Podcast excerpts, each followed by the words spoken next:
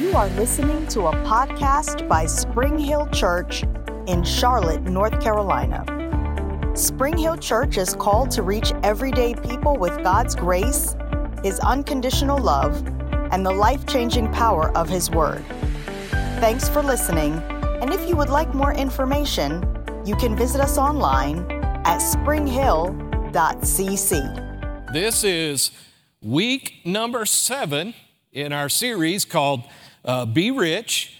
And uh, I'm, I'm loving this. I, I, appreciate the fact that the Word of God is true. And you know, um, as a pastor, I'm required to preach the entire counsel of the Word of God.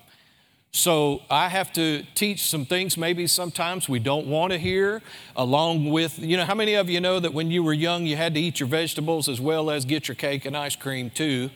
And the same thing is true with the Word of God. So uh, we're going to cover some things and, and get into some things, and I want you to pay close attention to what we're going to talk about so that you don't miss anything today. But let's look at our foundation scripture that is found in uh, 2 Corinthians chapter 9, verses 10 and 11. This is what we're basing this series on. And the scripture says this For God is the one who provides seed for the farmer and then bread to eat.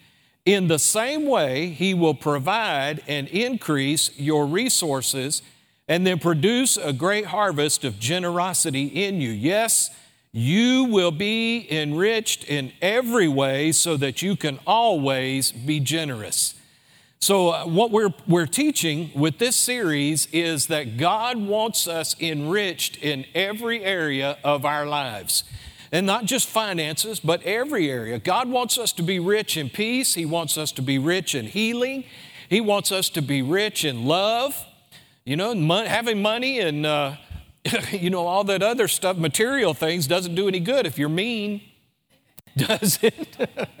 Nobody will want to be around you anyway if you're just a mean person. So, no, we want to be rich in love. We want to be rich in, in joy.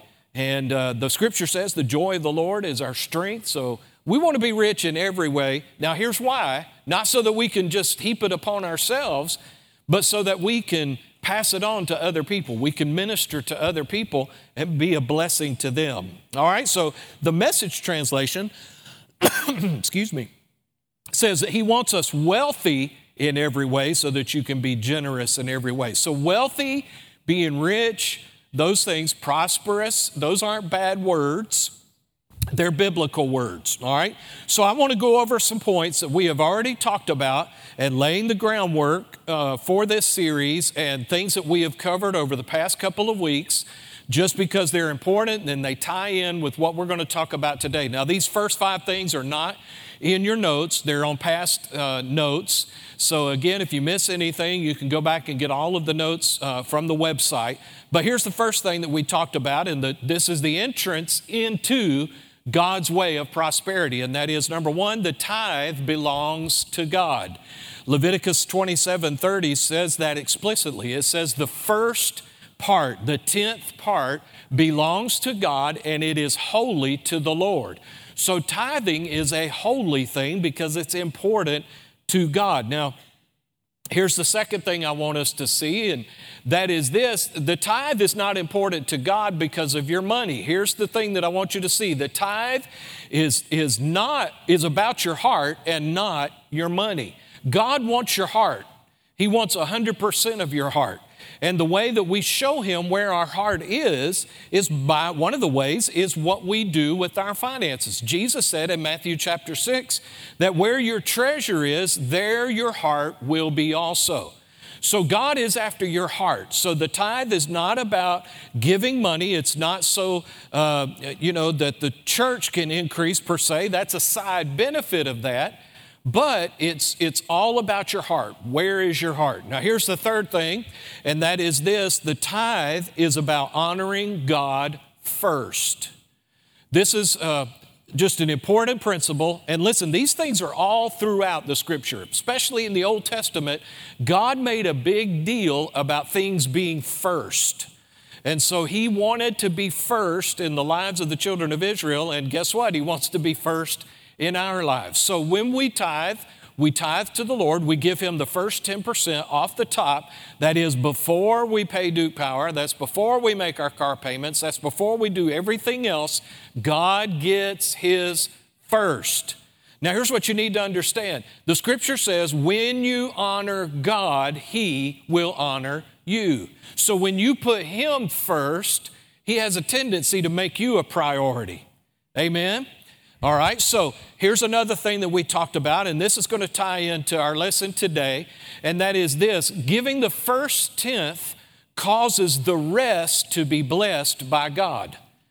There is a principle in the scripture, we've touched on this, that when you tithe, when you return the tenth part, the first part to God, that the first 10% causes the 90% that's left over, actually the whole 100%, to be blessed by God.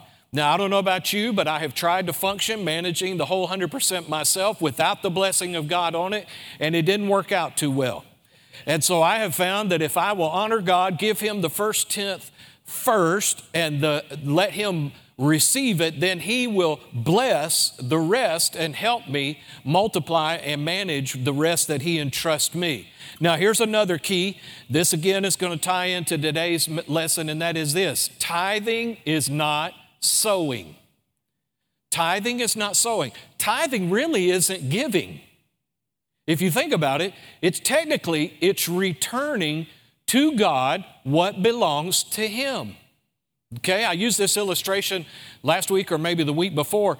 If if Kathy comes and borrows my car and I let her take my car and she does whatever she needs to do with my car, here's here's how we've kind of postured ourselves with God sometimes. So Kathy uses my car. She brings my car back to me in a day or a couple days or whatever we agreed on the time. And so she brings it back to me, and then she stands there waiting on me to do something for her because she returned back to me what belongs to me.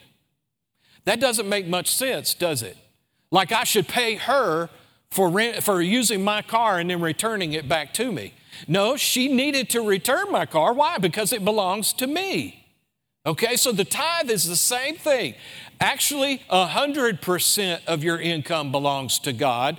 He just entrusts us to do with the 90 what we need to do and then trust Him with the 10th part. But here's the thing tithing is not sowing. God does not promise anything in His Word about blessing that, those finances and returning that back to you. There's nothing about that in the tithe. What the tithe does, we covered this in the benefits of the tithe last week, and that is He rebukes the devourer for your sake. He pours out into your life a blessing that there won't be room enough to contain and he said he would protect your harvest. Now, we're going to talk about today what causes a harvest to come forth in our life. Now, I'm going to give you two spiritual laws today. Two spiritual laws. And so, if you want to get your notes out, Let's cover this. Again, I encourage you, pay close attention to the details, okay? So here's the first law we're going to look at, and that is this the law of sowing and reaping. The law of sowing and reaping. So here's the first thing I want you to write down, and that is this God created the law of sowing and reaping. That was not man's idea, that was God's idea. God created the law of sowing and reaping. Now, it is a law. Now, here's the cool thing a lot of times in the spiritual, you will find a natural example. So, this is a law that works both in the natural and in the spiritual. Let me show you. Let me show you some scriptures that talk about this. So, Genesis 8 22, the Lord initiated this. This was right after the flood. Noah and his family were rescued. The, the ark has come to rest. And so, God institutes this law, and He says, While the earth remains, for the rest of the days of the earth, seed time and harvest, cold and heat, winter and summer, and day and night shall not cease. So, the law of seed time and harvest, or sowing and reaping, is a law in the natural and in the spiritual that will last forever. Are you with me? Okay? Now, this is both a natural law and a spiritual law. Now, Jesus said this the whole kingdom of God operates on this law. Let's look at Mark chapter 4, verses 26 through 29, and I really like the Passion Translation of this, these verses. And they say this Jesus also told them this parable God's kingdom realm is like someone spreading seed on the ground. He goes to bed and gets up day after day, and the seed sprouts and grows tall, though he knows not how. All by itself, it sprouts, and the soil produces a crop first the green stem, then the head on the stalk, then the fully developed grain in the head. Now, I want you to think about this for just a second. I cannot explain how that works. Biologists can tell you what happens, but they can't tell you why. Why is it that when you take a dry seed, by the way, I don't know if you have seen the article on this, but there are some archaeologists that found seeds in ancient Egyptian tombs that were 6,000 years old. They planted those old seeds in the ground, and guess what? They came up. So, what I'm telling you is this that, that we may not understand exactly how it works or why it works, but it works. And Jesus is telling us you know that once you put the seed in the ground, as long as the environment is maintained, the soil is good, that seed will produce.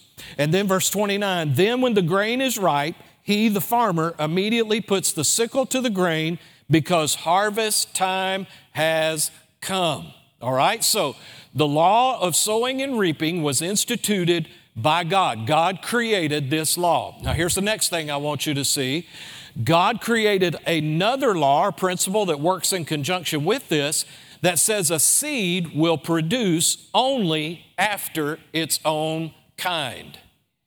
A seed will only produce after its own kind. You will never, ever, ever plant corn and get watermelons. You will never, ever, ever plant grape seeds and get an apple tree. It's just not going to happen. I don't care how much scientists try and genetically modify stuff, it just will not happen. God created it that way. Look at Genesis chapter 1, verse 11. Then God said, Let the earth bring forth grass. Now, this is in the creation. The herb that yields seed, and the fruit tree that yields fruit according to its kind, whose seed is in itself on the earth, and it was so. So God spoke he instituted this principle and he said, An apple tree will produce apple seeds that will always produce more apple trees. All right? You will never find an acorn that produces, uh, you know, some other type of plant. It will always produce an oak tree. Okay, so um, that is just a principle. In the same chapter, verse 21, so God created great sea creatures and every living thing that moves with which the waters abounded according to their kind. I don't care how much the evolutionists have said we walked out of some oozy slime in a swamp one day and all of a sudden grew legs. It didn't happen. Okay? So every living thing in the water produces according to its kind, every winged bird according to its kind, and God saw that it was good. Here's another verse, same chapter. Then God said, Let the earth bring forth the living creature according to its kind. Cattle and creeping thing, beast of the earth, each according to its kind, and it was so. You will never, ever find a cow producing a sheep. It's never going to happen. Okay? It's never ever, and, and I'll say this, okay? You and I did not come forth from a monkey a long time ago. It did not happen. All right? You know, there's some smart animals, but they're not that smart. Okay, so here's the thing God created seed time and harvest, and He designated and said a seed will always produce after its own kind. All right, are you tracking with me so far? Okay, so we've all heard a lot of teaching on seed time and harvest. My assumption is that. And so I want to uh, just kind of break this down a little bit. So, get this seeds are not always financial in nature. Now, I know a lot of times it's said, you know, and, and I've said it, you know, when you give, you're sowing seed. But I want to clarify that. Your money, and we'll talk about this more in just a second, your money is not seed. All right? Somebody looking at me a little strange. Hang on. All right, don't don't don't don't lose me. And I won't lose you. All right? So seeds are not always financial in nature. Let me prove it. Galatians chapter 6 verse 7. Again in the passion. Make no mistake about it. God will never be mocked, for what you plant will always be the very thing you harvest. Okay? Look at me. You will never sow finances and get time. okay? You will never, ever sow finances and get more love. Okay? Now, I know uh, husbands, you can put some money in the Love Bank. All right? We'll talk about that in another message. But here's what I want you to see. Now, uh, and the scripture goes on to say, uh, Jesus said this, and I didn't include this in your notes, but Jesus said this in uh, Luke chapter 6, you know, our favorite verse where we, we quote Luke 6:38, give and it shall be given unto you good measure. If you read the verse right before it, verse 37, he says this Judge not, and you won't be judged. Forgive, and you'll be forgiven. What, he's, what is he saying? If you sow judgment, you're going to reap judgment. If you sow forgiveness, you're going to reap forgiveness. If you sow unforgiveness, you're going to reap unforgiveness. Whatever a man sows, that shall he also reap. Okay? So we want to make sure that we're sowing the right thing. So again, seed time and harvest, God created that. God created seed to produce after its own kind. That's why you can't sow love and get something else. No, you sow love, you're going to reap love. Are you with me? Okay, all right. Now, let me clarify what I just said a moment ago. Here's the next thing I want you to write down the Word of God is the most powerful seed we have available. The Word of God is the most powerful seed that we have available. Okay?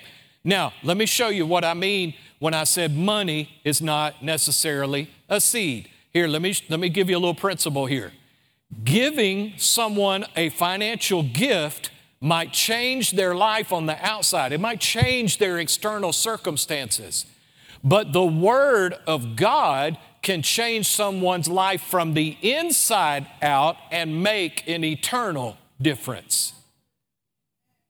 Okay? So the Word is the most powerful thing that God has put into our hands and given us the ability to sow. All right? Now let's look at Mark chapter 4, verses 14 through 20. All right, now let's read this. The sower sows the word, Jesus said. And these are the ones by the wayside where the word is sown. When they hear, Satan comes immediately and takes away the word that was sown in their hearts. These likewise are the ones sown on stony ground who, when they hear the word, immediately receive it with gladness and, and they have no root in themselves and so endure only for a time. Afterward, when, a, when tribulation or persecution arises for the word's sake, immediately they stumble. Now, these are the ones sown among thorns. They are the ones who hear the word, and the cares of this world, the deceitfulness of riches, the desires for other things, entering in, choke the word, and it becomes unfruitful. But these are the ones sown on good ground, those who hear the word, accept it, and bear fruit, some 30 fold, some 60, and some 100. So Jesus is clearly not talking about sowing money here, is he? Is he? No, he's talking about sowing the word. That's what he said, the very first verse. The sower sows the word. So the word is the seed that God has given you and me the ability to be able to sow. All right, now we spent a great deal of time in a message a few weeks ago talking about money. Do you remember that? You remember I had the brick? And, and I said to you, money is like this brick. Money is absolutely and 100% neutral. It, it, it does nothing except expose the motivations of the heart of the person who possesses it. So, as I said to you, a brick can be used to construct a school building like this. A brick can be used to construct a hospital. A brick can also be used to do a tremendous amount of damage. In the wrong hands, a brick can kill someone. So the brick is absolutely neutral in that situation. It has no ability to determine its own outcome. Only the person in whose his, its hands has that ability. So if, if money is neutral, then money given remains neutral. Okay, track with me here, all right? Now, here's what I mean money, write this down, money can only become seed if the real seed is attached to it. Okay, remember, money is neutral. So if I want money to become seed, then I'm going to have to attach the real seed to it. What is the real seed? The Word of God. All right? So I hope I didn't just pop your bubble, and so now you're thinking about all the people that you've given money to, and no, don't, don't, don't think that, all right? Because if I believe that probably you gave that with a motivation of trying to bless someone. And, and here's, what, here's what I'm talking about it, it's that when we give money and we attach the Word of God to it, it becomes really seed. Remember, verse 14 says, The sower sows the Word. So here's how you attach the real seed to money it's very, very simple. It's, it's this way, okay? And you can do this with the guy out on the street that has one of those little signs and you want to help him, you want to bless him. This can be a relative, this can be uh, a ministry, it can be your church, whatever uh, you need it to be. Here's how you do it you give that money and you attach the word to it somehow. You can say something like this Jesus loves you and told me to give you this. You've just attached the word to that seed. You've told them something about the word of God that is true, and so you've attached the word to that seed, and now that money has become seed. When you, attach, when you give money, finances over and above your tithe to your local church, because we preach the Word of God, those finances have now become seed. Are, are, you following me? Okay, so when you give, and I don't, I'm not, I'm just using this as an example, I'm not being critical. When you give to the United Way on your job, because they're doing a campaign, there's nothing wrong with that. But if you do that, that is not seed. You've just given money. Okay? Why? Because you can't, you don't know who that's going to. You can't attach the Word of God to that. But when you sow or you give money to an organization, say, like Billy Graham or Samaritan's Purse or the Charlotte Rescue Mission or something like that, where you know beyond a shadow of a doubt they are preaching the gospel you now have attached the word to that seed and that, I mean, that money, and that money has now become seed. When you approach someone and you say, Hey, the Lord laid it on my heart to give this to you to be a blessing to you, you have attached the word of God to that. Are, are you with me? Okay, because I don't want you to, to miss this. And listen, there's nothing wrong with giving away money. If you want to give away money, that's up to you. Now, what God wants us to do is learn how to use that, attach the word to it so it becomes seed because that is what He is able to bless and return back to you. you do understand, okay, when you give to the United Way, God's not obligated to do anything with that. Okay, I'm not trying to be funny, I'm just being factual. okay, somebody said, I doggone it, I gave them a bunch of money. No, I'm, don't, don't regret that, all right? It's going to help people, I hope, all right? So, so the word is the true seed, and the word needs to be sown. Now, where does the word get sown? Into the hearts of men. You can't sow money into somebody's heart. Okay? You can only sow the word into somebody's heart. So if you need your money to become a seed, then you're going to have to attach the thing that could get sown in somebody's heart to it. Why? Because that's what God is after. Okay? If you're, if you're following me, say amen. Okay. So money can only be sown into the hearts of man, but the word, or cannot be sown into the hearts of man, but the word can be sown into the hearts of man. So our money must be attached to what gets sown into the hearts of man. Why? So that it can produce eternal spiritual results. Okay? All right. Now, so that's the law of sowing and reaping in a nutshell. Okay? We'll probably talk about this more as time passes. But what I'm wanting you to see is, is that, and this is all over and above your tithe. Your tithe is what opens the door for this to even work. So let me say this, okay? And I'm not trying to be legalistic, but I have to tell you what the word says. If you don't tithe, then you cannot expect what you give otherwise to be blessed by God. Why? Because you haven't honored Him first. Okay?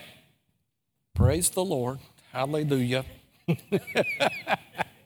okay, I know I'm giving you a lot to think about. All right, so let's talk about the second spiritual law the law of multiplication. Say multiplication. Now, here's one thing you need to learn about God God is not into addition only, He is a God of multiplication. You know the scripture. The scripture in the Old Testament says this if one can put a thousand to flight, two can put. Does it say if one can put a thousand to flight, two can put two thousand to flight? No, it says if one can put a thousand to flight, two can put 10,000, meaning there's a multiplier of 10 there. All right, so God is a multipli- multiplying God. So let's look at a principle and this is the reason, one of the reasons that Jesus did what he did in the story we're going to look at, because he wanted to lay this principle, this law out for us. So look at Luke chapter 9, verses 12 through 17. Okay, you know this story, but I want to look at the scripture because there's some details here that we want to pay close attention to. It says, When the day began to wear away, the 12 disciples came to uh, Jesus and said to him, Send the multitude away that they may go into the surrounding towns and country and lodge and get provisions, for we are in a deserted place. So Jesus had been preaching, been preaching a long time. The ushers came to him and said, Hey, the people are getting hungry. Some of them are getting hangry. So you need to let the people go so they can go get something to eat. So Jesus says something really interesting. But he said to them, You give them something to eat. And they said, we have no more than five loaves and two fish unless we go and buy food for all these people. Now look at the first part of verse 14. For there were about 5,000 men. Now, I'm sure you've probably heard this, but in Bible days, they only counted heads of households. So, what we can say is that there were 5,000 households represented here. So let's say using normal statistics, uh, you know, you figure a household that has 2.5, three people in it, uh, there was at least 15,000 people that had gathered that were at this particular event, uh, this particular crusade that Jesus was having. All right? Now, I want to go back and I want to show you what did the disciples tell him? Jesus said, No, you feed the people. The disciples said, We have no more than five loaves and two fish, right? Isn't that what the scripture says? Okay. Is that enough to feed 15,000 people? No. I've done some feeding of large groups of people before, both in my job before I became a full time pastor, uh, you know, and then we've done some events in the church. I know what it takes to feed large groups of people. You cannot do that with five loaves and two fish. And by the way, Rick Renner did a study on this particular story, and the five loaves that are mentioned here aren't loaves like loaves of bread. It should say this in the Greek language five crackers and two small sardines. I'm not being funny, that's what the Greek says. Because you got to think, some mama prepared this lunch for this boy. You know she didn't put five loaves of bread in there. I mean, my mama used to fix my lunch when I went to school, and I never had a bag that had five loaves of bread in it. I might have had a sandwich, okay, and some other stuff with it, maybe some potato chips or something like that. So here's my point that this boy went to this meeting of Jesus and he had five crackers and two little small fish. In other words, it was physically impossible for this to meet the need that was at the moment. There was no way that that was going to feed 5,000 households. All right? So, Again, verse 14, for there were about 5,000 men. Then he, Jesus, said to the disciples, Make them sit down in groups of 50. Now, why did he do that? Just to make it easier for distribution. He knew what he was going to do. Okay? And they did so and made them all sit down. He took the five loaves, or let's say the five saltines. You know, my dad used to, when he was young, when he'd go fishing, and maybe some of y'all can identify with this, particularly Southern people, you Minnesota people will excuse you, okay? But you know, they used to eat crackers and uh, sardines, okay? All right, that's what I picture when I picture this lunch, okay? So Jesus makes the people sit down in groups of 50. Then he took the five crackers and the two small fish, and looking up to heaven, he blessed and broke broke them and gave them to the disciples to set before the multitude. So they all ate. Every one of them that was there ate. And they were all filled. It wasn't a situation where they got, you know, the first 10 got all they wanted and everybody else went away hungry. No, Everybody got all that they needed to be filled, and 12 baskets of the leftover fragments were taken up by them. All right? Now, this is a wonderful story, and, and you know, I want you to, um, you know, take away the fairy tale aspect of it. And I want you to really let's drill down and let's look at this law of multiplication to see what happened. So I want to give you four principles of multiplication here. So write these down, please. All right, here's the first one. What you have must be blessed before it can multiply. Okay? Before what you have must be blessed before it can multiply. Now, I want you to put this in your thinking about the tithe first, then sowing and reaping, the principles we just talked about that, okay? So this goes on top of that. This overlays that, all right? So let's do a little review, all right? We looked at the scriptures uh, two, two weeks ago talking about tithing. And we said the principle of the tithe from the Old Testament that carries over to the New Testament is this you take your tithe and you present it to your high priest. Who is your high priest? Who is your high priest? What's his name? Say it a little bit stronger. Okay, all right. So, when you take your tithe and you symbolically, with your heart, put that in the hands of Jesus, what did he promise to do? To bless the rest. Didn't he? Okay. Are, you, are you sure? Okay, all right. So, what you have must be blessed before it can multiply. So, if you are in a situation where you have a need and you look at what is available and it is not enough, then what you're you have a choice. Either if you haven't tithed, then you have an opportunity to tithe at that point, or if you are a tither, then you can remind the Lord about your principles and benefits of being a tither. And that is what he promised to do. So, Lord, you promised that when I would place this in your hands, you would bless all of it. Now, I want you to think about something. Notice what Jesus did when the disciples came and brought him what was not enough. They put it in Jesus' hands, and the Bible says he blessed it, he gave thanks, all right? So he blessed what they gave him. Are you with me? All right. Here's number two. Write this down. Only what you give over your tithe is seed and can be multiplied. Okay, your tithe cannot. All right, we got, and somebody says, Why is this such a big deal, Pastor? Because it is a big deal. All right, and we need to get this right.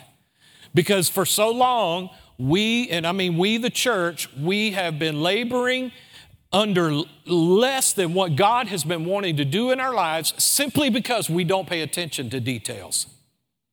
You'll find out maybe when you get to heaven, but I hope you find out before then, God is a detailed God. He pays attention to the details. Ask Him sometime, you know, if you are in a situation where it seems like stuff's not working, ask Him sometime, Lord, why is this not working? And you'll be amazed at how detailed he'll get when he comes back to you and says, You remember what I told you six months ago and blah, blah, blah, and you didn't do it? Oh, yeah, Lord. Okay, why? Because he pays attention to details. All right, so only what you give over your tithe is seed and can be multiplied. So the principles of multiplication only apply to the finances that you give over and above the tithe. That's why it's important. Tithing is wonderful, and we need to be tithers, but we can't stop there. Not if you want multiplication to take place. All right? Now, here's the third thing it is the blessing of Jesus that gives it the potential to multiply. It is the blessing of Jesus that gives it the potential to multiply. So, again, I quoted this scripture to you. Then he took the five loaves and the two fish, and looking up to heaven, he blessed and broke them and gave them to the disciples to set before the multitude. All right, so he blessed the loaves, he broke the loaves, and he gave the loaves back to whom? The disciples. Why did he give it back to the disciples? To distribute. Did you, you you've heard me say this before. God doesn't have any money. Okay? If you need some multiplication in your finances, then you're going to have to present what you need to present to Jesus, let Him bless it, and then He will put it back in your hands to see what you're going to do with it. Either you're going to distribute, or you're going to sit on it, or you're going to waste it, or do whatever. Okay? Are you still happy? You still love, love me? All right, even though I'm telling you the truth, okay? All right. So, notice what happened. He blessed, he broke them, he gave it to the disciples. Why did he give it to the disciples? To distribute, to set it before the multitudes. So here's number four. Once it is blessed, what you have has to be given away before it can multiply. Now, please listen to me carefully. Um, I am not one of these that says this if you have a need and you look at your bank account and what is in your bank account is not enough to pay that need, then you need to sow what's in your bank account. I'm not going to tell you that. I will say this if God tells you to, then you need to obey. I'm not going to, I, I, I begrudge ministers who say that that's what you need to do automatically across the board, because that can be foolish. Now, why? Because it only, it will only produce for you if that's the instruction that was given to you. And I know people go to the stories of the Old Testament, you know, like the widow woman who fed Elijah you know, with the oil and all that kind of stuff. That's because she had a specific instruction from heaven. So listen, if you have money in your bank account, it's not enough to pay your bills, all right? I'm not, do not, do not say, Pastor told me I need to give away what's in my bank account. Okay? Because I didn't, and you shouldn't, unless God tells you to. See, we need to we need to learn the difference between a supernatural direction by the Holy Ghost and then cookie cutter stuff that we watch other people do. Cookie cutter won't work. Why? You know why? Because there ain't no ointment on it. Let me say it properly. There's no anointing on that. And you and I need the anointing. Okay? All right, so Jesus received the bread, he blessed it, gave it back to the disciples for distribution. What would have happened if the disciples had said this? Jesus blessed it, returned it back to them, and they were like, hey guys, I'm a little hungry. Let's eat this. what would have happened? Nothing. Everybody, all 15,000 of them would have gone home hungry. Why? Because they ate what they were supposed to be distributing. You know, sometimes we do that. There is a portion that the Lord lays on our heart to sow. And what happens is we see that something we really want and we eat it. We eat our own seed. Okay? God can't do anything with that when you eat your own seed. Okay? All right, so if they had eaten it when Jesus gave it back to them, nothing would have been multiplied. So here's another thing that I want you to see. Let me go back to the scripture because I want you to see this. So Jesus took the loaves and the two fish, looking up to heaven, he blessed and broke them, gave them to the disciples to set before the multitude. I want to ask you a question. Was there any multiplication that had taken place yet? No, not at all. Even when Jesus prayed, there was no multiplication. Okay? Remember, I said pay attention to the details. So, when did the multiplication take place? When the disciples got it in their hands and they gave it away. Okay? Are you tracking with me? The food did not multiply when Jesus prayed over it. The food multiplied it, multiplied when the disciples began to distribute it. Okay, so here's number five, principle number five. The miracle of multiplication, listen, did not happen in the master's hands, it happened in the disciples' hands. That's so important. Because l- let me paint this picture for you, okay? So here's the 12 disciples, here's the crowd, here's the five loaves and two fishes.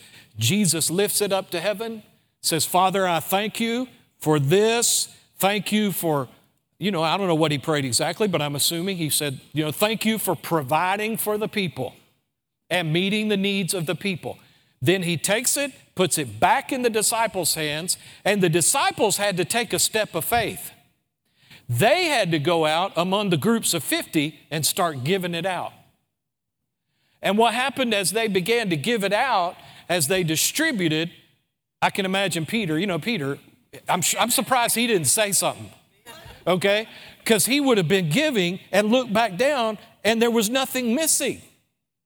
In other words, it kept multiplying in his hands while he's distributing it.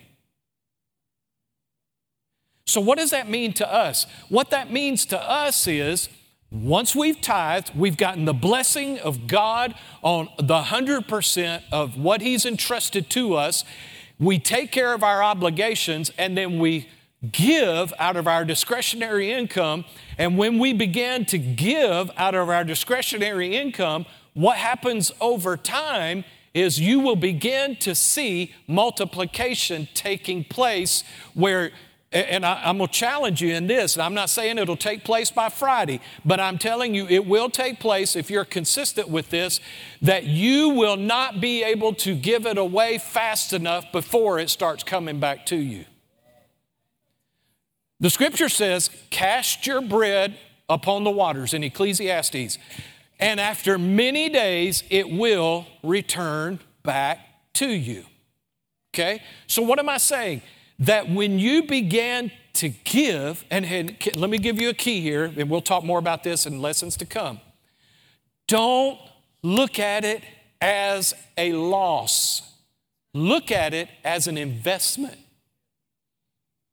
In other words, when you have an opportunity to give, and you, you write that check or whatever you do, do it online or however, you know, whatever you do, whether it's to the church or individual, whatever, however God leads you. Don't look at that and go, I miss it already. Okay? And you watch it and you wave goodbye to it as it's leaving. I'll see you. It was fun having you for a moment. And then you get all about half depressed because you don't have it in your possession anymore. Okay? You know, I've heard it said, and I believe this um, a seed never really leaves your life. Okay? Why? God sees to it. So, what am I saying to you? Don't look at it as a loss, look at it as an investment. Let me ask you a question. That farmer that we talked about from Mark chapter 4, does he go out, does he sow acres and acres and acres of, say, corn or wheat or whatever it is, and then goes home and just cries himself to sleep that night because he lost all that seed? No, if he's a good farmer, what he does is he looks forward to the time in about three months where he is going to reap a harvest. Now, listen to me, and get back much more than what he put in the ground. Okay? Am I helping anybody today? All right, so as we begin to wrap this up, uh, notice this there was not enough to meet the need to start with. But once the master blessed it, multiplied it, there was more than enough to meet the need. And guess what? God is such an extravagant God. There were 12 baskets left over. Now, I don't know how big the baskets were, the Bible doesn't tell us. But let's just say, you know, a basket about that big. And supernaturally, out of five little crackers and two little small fish, they had enough to feed all those people, and they were filled and satisfied. And then they had enough to uh, take up 12 baskets of leftovers. Now, I'm going to equate it to this. We can all identify with this.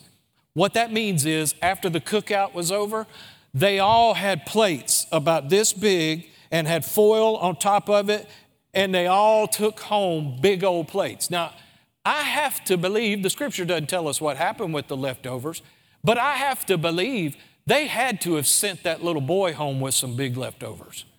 Could, could you imagine? He, he rolls back into the house with two or three of those baskets full of those leftovers, and his mama says, if she wasn't at the meeting, his mama says, Where'd you get that? Mama, you never will understand or believe what happened, but let me tell you, yeah, what had happened was, and so he tells her the story. All right? So, my point is this when we believe God and we trust God's word, when we sow and we give over and above our tithes, that God has promised that He will take it, multiply it, meet the need, whatever it is, uh, that you're giving it towards, and then He will make sure there is extra that comes back to you. Okay? All right. Now let's look at one more scripture because I, I want to leave you with some hope. Somebody says, Well, you know, that's all fine, well, and good, Pastor. But my, I'm running so tight right now. My finances are so tight right now. Matter of fact, I'm in the negative. Okay? I want to give you some hope because there is a way out. Now, here's the thing you, you must believe God's word. All right? Do you believe God's word? Now, this is not pastor telling you this, this is straight from God Himself. All right, so let's look at Second Corinthians chapter 9, verses 6 through 11 from the Amplified Bible. Uh, and, and these, these were some of the first scriptures I men, memorized. Somebody, when I was a teenager, gave me an Amplified Bible. And I remember I caught a hold of this, and these were some of the first scriptures that I memorized. Listen to this. Remember this He who sows sparingly and grudgingly will also reap sparingly and grudgingly. He who sows generously that blessings may come to someone will also reap generously and with blessings. Let each one give as he's made up his own mind and purposed in his heart, not reluctantly or sorrowfully or under compulsion. Now, I'm going to stop right here and I want to make a comment. Your giving at church ought to take place before you ever get to church. In other words, you, you, your husband, wife, whatever, you need to sit down ahead of time, other than the tithe. I mean, tithing ought not be a question. But once you establish that, then you sit down and you have a conversation. What are we going to sow over and above our tithes? Okay? And then you have that discussion, and it's agreed upon before you ever come to church. Now, I get it. There are things that happen. I'm not knocking it if you are getting your offering and everything together while you're at church. I'm not condemning you. I'm just saying, I guess here's my point. Don't let it be an afterthought. Let it be something you plan to do. That's what he's saying. Let each one give as he's made up his own mind and purposed in his heart. And here's how you'll avoid this not reluctantly or sorrowfully or under compulsion. You won't give in to pressure when you have already decided with, with heaven's help what you're going to do. He says, For God loves, He takes pleasure in, He prizes above other things, and is unwilling to abandon or to do without a cheerful, joyous, prompt to do it giver whose heart is in his giving. Now, here's where I want you to see. If you, if you are at zero or below, this is what I want you to pay attention to. And God is able to make all grace, every favor and earthly blessing come to you in abundance, so that you may always and under all circumstances and whatever the need be self sufficient, possessing enough to require no aid or support, and furnished in abundance for every good work and charitable donation. Now, that's the end result right there. You need to be saying this. When you give, you need to be saying, Father, I thank you that you're able to cause every grace and earthly favor come to me in abundance so that I may always and under all circumstances, whatever the need, I'm self sufficient, possessing enough to require no aid or support. I don't have to go to anybody else and look for financial help. All right, that ought to be your confession. Here we go, verse 9. As it is written, He, the benevolent person, scatters abroad, He gives to the poor. His deeds of justice and goodness and kindness and benevolence will go on and endure forever. Now, here's what I wanted to get to if you're at zero or below. Look at this. Somebody says, Well, I don't have anything to sow. Okay, I got you. And God, who provides seed for the sower and bread for the eating, will also provide and what's the next word? Multiply your resources for sowing and increase the fruits of your righteousness, which manifests itself in act of goodness, kindness, and love or charity. And thus you will be enriched in all things and in every way, so that you can be generous and your generosity, as, is, as it is administered by us, will bring forth thanksgiving to God. So if you are at zero or below, let's go back and look at that. God who provides seed for the sower and bread for eating. I double dog dare you to say this God, no, I'm not saying right now, listen. you can say it if you want to, but listen, here's what, I'm, here's what I want you to do is I want you to sit down and you look at your finances and you say, oh man, okay, I don't have anything to sow. God, I'm asking you, put some seed in my hand. The scripture says, You will provide and multiply my resources for sowing. All right, now I'm gonna go back to what I said to early, early on in this series, and that is this. So after you pray that, and your boss comes to you and says, Hey, I need you to work a little overtime. Uh-uh. okay? No, that could be God trying to get some seed into your hand. All right? Or listen, I've heard of testimonies, and I'm not, I, am not encouraging you to do this when you walk out in the parking lot today, but I've, I've, I've heard testimonies of people that have prayed that prayer, been minding their own business, find a $20 bill in the street. Okay? Now, if you out there throwing money, let me know so I can come get me some seed, all right? Amen. All right, so I want you to see this. God, who provides seed for the sower and bread for eating, will multiply, provide and multiply your resources for sowing. Can I say it this way? We're kind of without excuse, okay? Because here's what, what you need to understand. When this begins to happen, when God begins to provide and multiply your resources for sowing, and you begin to sow it, harvest is coming and you won't be at zero or below much longer. Amen? Has this helped you at all? Man, I tell you, I love teaching this kind of stuff just because of the nitty gritty of the Word of God. And I want you to get this because this is our way out of poverty. This is our way out of lack and insufficiency. This is our way into abundance. And I'm going to go so far as to say this this is our entrance into being debt free believers. Amen.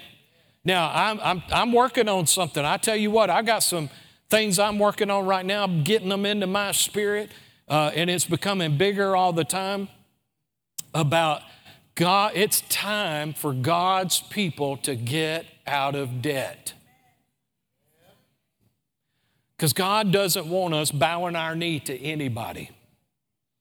And the scripture says the borrower, and I'm going to throw a word out there that's in the actual language the borrower is a slave to the lender. Anybody in here receive some of that today? Amen. Let's pray. Father, we love you. We praise you. We honor you. We glorify you. And we give you thanks, Father, because of your will and your plan. Lord, I thank you for the principles of your word that we have learned today. I thank you, Father, that they are true because you gave them, you said them, Father. And because of that, Lord, I believe that they work every single time. You said, Father, your word will never, ever fail. And so, Lord, we receive it today. Father, we make whatever adjustments we need to make in our own lives so that we can walk in the fullness of what you have for us. Father, I pray for these precious people that are here today. Lord, I ask you to move in their lives in a dramatic way. Somebody that is here, Father, that may need uh, some seed. Father, I agree and pray with them and for them, Lord, that you provide and multiply their resources for sowing. So that, Lord, all of us, we're, we're not, we don't have an excuse, Lord, and that you put into our hands something that we can begin to give. And Father, I thank you for it. Again, Lord, it's not so that we can heap it upon ourselves. Father, it's so that we can be the people that you want us to be and we can change people's lives with the Word of God. And Father, we thank you for it and we praise you for it. In Jesus' precious name. Thanks once again for tuning in to the Spring Hill Church podcast. We hope that you have been blessed by today's message. If you would like more information about the church, please feel free to visit us at springhill.cc.